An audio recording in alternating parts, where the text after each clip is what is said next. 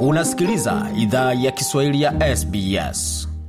Karibu tena katika makala idhaa ya Kiswahili ya SBS. Uko na migoda migerano, tukuletea makala haya kutoka studio zetu za SBS na mtandao neno ambao ni sbs.com.au mkwaju swahili. Kwa tuelekee moja kwa moja katika suala zima la michwano ama mashindano ya farasi kwa jina la Melbourne Cup. Nadhani umesikia hilo jina Melbourne Cup kama unaishi hapa nchini Australia, na wengi ambao hata wanaishi nje wanafahamu hilo jina. Melbourne Cup ni mashindano ya farasi ambayo ni maarufu sana duniani kote, na haswa hapa nchini Australia, ambapo dunia ma nchi nzima husimama kwa muda wa dakika moja dakika mbili kutazama jinsi farasi hao wanakimbia mamilioni ya hela yakichezwa kwa kamari kujaribu kuona kama mtu atajipa donge pale ama atapoteza. Kuja mengi zaidi kuhusu historia ya michuano hiyo pamoja na umuhimu wake katika historia hapa Australia, tumeandalia makala maalum ambayo tunaletea kwa sasa kuhusu Melbourne Cup ambayo ni moja ya shindano maarufu la farasi nchini Australia. Kwa zaidi ya miaka mia na sitini, shindano hilo limevutia umati mkubwa wa watu wanaosherekea farasi bora zaidi duniani pamoja na wanaoziendesha. Ila shindano hilo limezua maswala pia kuhusu maadili ya sekta ya mashindano ya farasi, ustawi wa wanyama pamoja na kamari.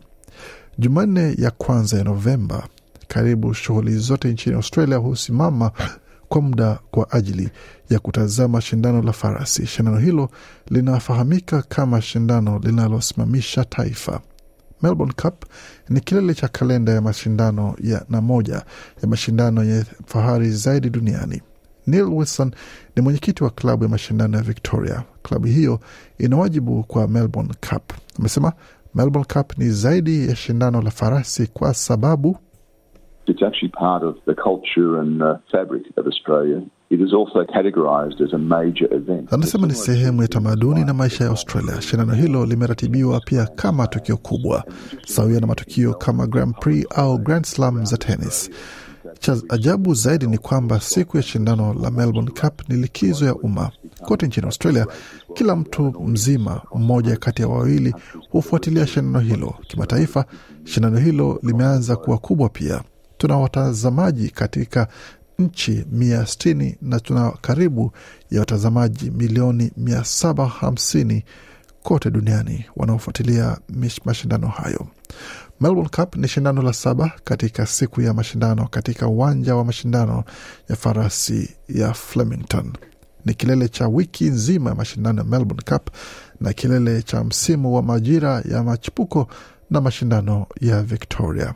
Bwana Neil Wilson tena It is called the race that stops a nation because effectively it stops everyone in Australia at that. anasema linaitwa shindano linalosimamisha taifa kwa sababu kimsingi huwa linasimamisha kila mtu nchini Australia wakati shindano hilo linafanyika. Shindano hilo katika siku za kwanza limepona vita vya dunia, limepitia katika kipindi kigumu cha uchumi nchini Australia na hivi karibuni liliendelea hata wakati wa janga la uviko. Kutoka uwanja wa mamia farasi 24 hufuzu kushiriki katika shindano la mita elfu tatu mia mbili. Farasi lazima ziwe na umri wa miaka tatu kufuzu kushiriki. Dr Grace Forbes ni meneja mkuu wa huduma ya mifugo katika shirika la Racing Victoria. Huyu hapa na maelezo zaidi. The thoroughbred is a breed of horse, and all horses that compete in. Anasema thoroughbred ni aina ya farasi na farasi zote zinazoshiriki katika mashindano ya farasi aina ya thoroughbred lazima zisajiliwe na shirika la Australian Stud tokea wakati zinapozaliwa. Si tofauti pengine na mbwa zinazoshiriki katika maonyesho ya mbwa, zinatakiwa kusajiliwa rasmi kwa ajili ya kuthibitisha kizazi chao. Shindano la Melbourne Cup hujulikana kama shindano la handicap. Farasi hubeba uzito wa zaidi wa ziada kutegemea na uzito wao wa mwanzo, umri wa mwendesha farasi na pia kulingana na matokeo yake ya nyuma. Hali hiyo huruhusu kila farasi kuwa na fursa sawia ya kushinda. Bwana Wilson amesema siku ya shindano huwavutia watazamaji laki tatu katika uwanja wa mashindano wa Flemington. Huyu hapa tena. People come in the morning and they enjoy entertainment, they enjoy the surrounds, they enjoy Amesema watu huja asubuhi na kufurahia burudani, mazingira na huwa wanafurahia kuvaa mavazi tofauti. Mtindo ni sehemu kubwa ya tukio hilo. Kwa hiyo watu wengi hutazamia siku na wiki ya mashindano, kuvaa kofia zao nzuri za kimtindo, suti na kanzu zao na hata katika sherehe zinazofanyika katika hoteli, ofisi na ndani ya nyumba, watu huvaa mavazi tofauti na kufuatilia mashindano ya farasi kama wa Australia. Tukio hili maalum katika Jumanne ya kwanza ya Novemba. Ila wakati wa Australia wengi husherekea shindano hilo, wengi wao hupinga shindano hilo vikali pia. Christine Lee ni mkurugenzi wa mawasiliano kwa muungano wa ulinzi wa farasi za mashindano. Hilo ni shirika ambalo limefanya maandamano kwa jina la Nap to the Cup, tafsiri yake ikiwa ni la kwa kombe kwa zaidi ya mwongo. Huyu hapa na maelezo zaidi kuhusu maandamano yao. Melbourne Cup is often seen as a day where we get together and celebrate. But what we're Anasema Melbourne Cup mara nyingi huchukuliwa kama siku ambayo tunakuja pamoja na kusherekea, ila tunachosherekea ni kosa. Kwa miaka mingi mashindano ya farasi yamehojiwa kuhusu matibabu na unyanyasaji wao wa wanyama.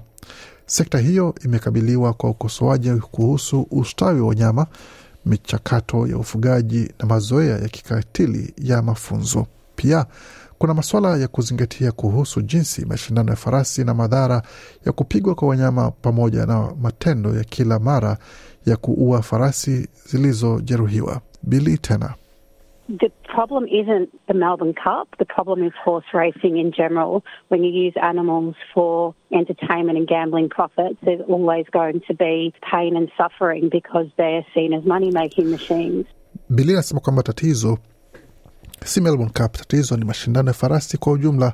Unapotumia wanyama kwa burudani na faida ya kamari, daima kutakuwa uchungu na mateso, kwa sababu inaonekana kama mashine ya kutengeza hela. Kombe hilo ni moja ya mashindano tajiri zaidi duniani katika mwaka elfu mbili ishirini na mbili. Zawadi ina thamani ya dola milioni nane. Mshindi atapokea dola milioni na nne pamoja na kombe lenye thamani ya dola laki mbili elfu hamsini. Siku hiyo ni moja ya siku kubwa zaidi pia katika tukio la kamari nchini Australia. Mara moja kwa watu hucheza kamari katika sehemu zao za kazi.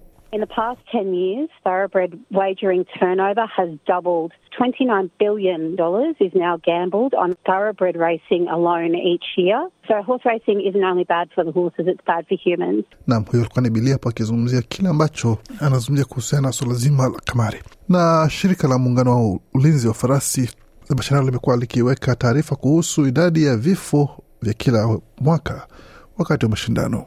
For horses killed on Australian racetracks, on average, every 2.5 days, thousands more are taken away from the track injured and killed behind the scenes, and they're the ones we never learn about. In the last 10 years, eight horses have been killed at Flemington on Melbourne Cup Day. This is from injuries that they sustain from being raised to big Hasa kama farasi money. katika uwanja wa mashindano nchini Australia kwa wastani kila siku mbili unusu. Maelfu zaidi huondolewa katika uwanja wa mashindano zikiwa na majeraha na kuuawa nyuma ya pazia, na hizo ndizo ambazo huwa tupokei taarifa kuhusu. Katika miaka kumi iliyopita farasi nane zimeuawa katika uwanja wa mashindano wa Flemington siku ya mashindano na ya Melbourne Cup. Hii ni kwa sababu ya majeraha ambayo zimepata kupitia mashindano ya hela na kwa sababu uponaji ghali na huchukua muda sana na ni vigumu sana kwa farasi watazuia uwanjani. Hata hivyo, Bwana Wilson ametetea kombe hilo akisema kwamba masuala yanayozingatiwa ya ustawi wa nyama yanaendelea kuwa mwelekezo unaokuwa.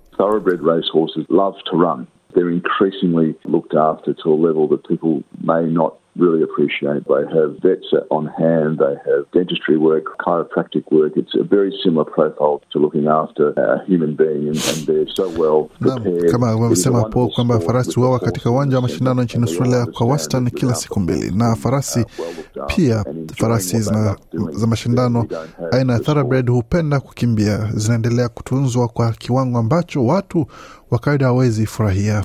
Zina madaktari wa mifugo, huwa na madaktari wa meno na wataalam wa viungo pia. Ni sawa na kumhudumia binadamu, kwa hiyo wamejiandaa vizuri. Ni mchezo mzuri wa farasi zikiwa katika katikati, na sote tunaelewa kuwa bila farasi kutunzwa vizuri na kufurahia zinavyopenda kufanya, basi hatuna mchezo huo. Dr Grace Forbes ameongezea kuwa timu yake imeweka hatua za kupunguza viwango vya majeraha, kuhakikisha usalama wa farasi na wanaoziendesha ni kipaumbele chao. We have a number of veterinary protocols for 2022 to reduce the risk of serious injuries in racehorses.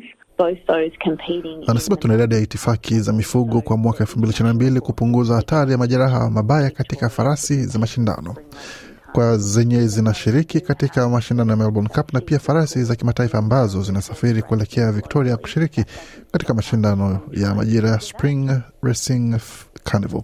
Hata kama tuna rekodi bora za usalama katika farasi aina ya Thoroughbred kimataifa, hiyo haituzui kujaribu kuboresha hali hiyo.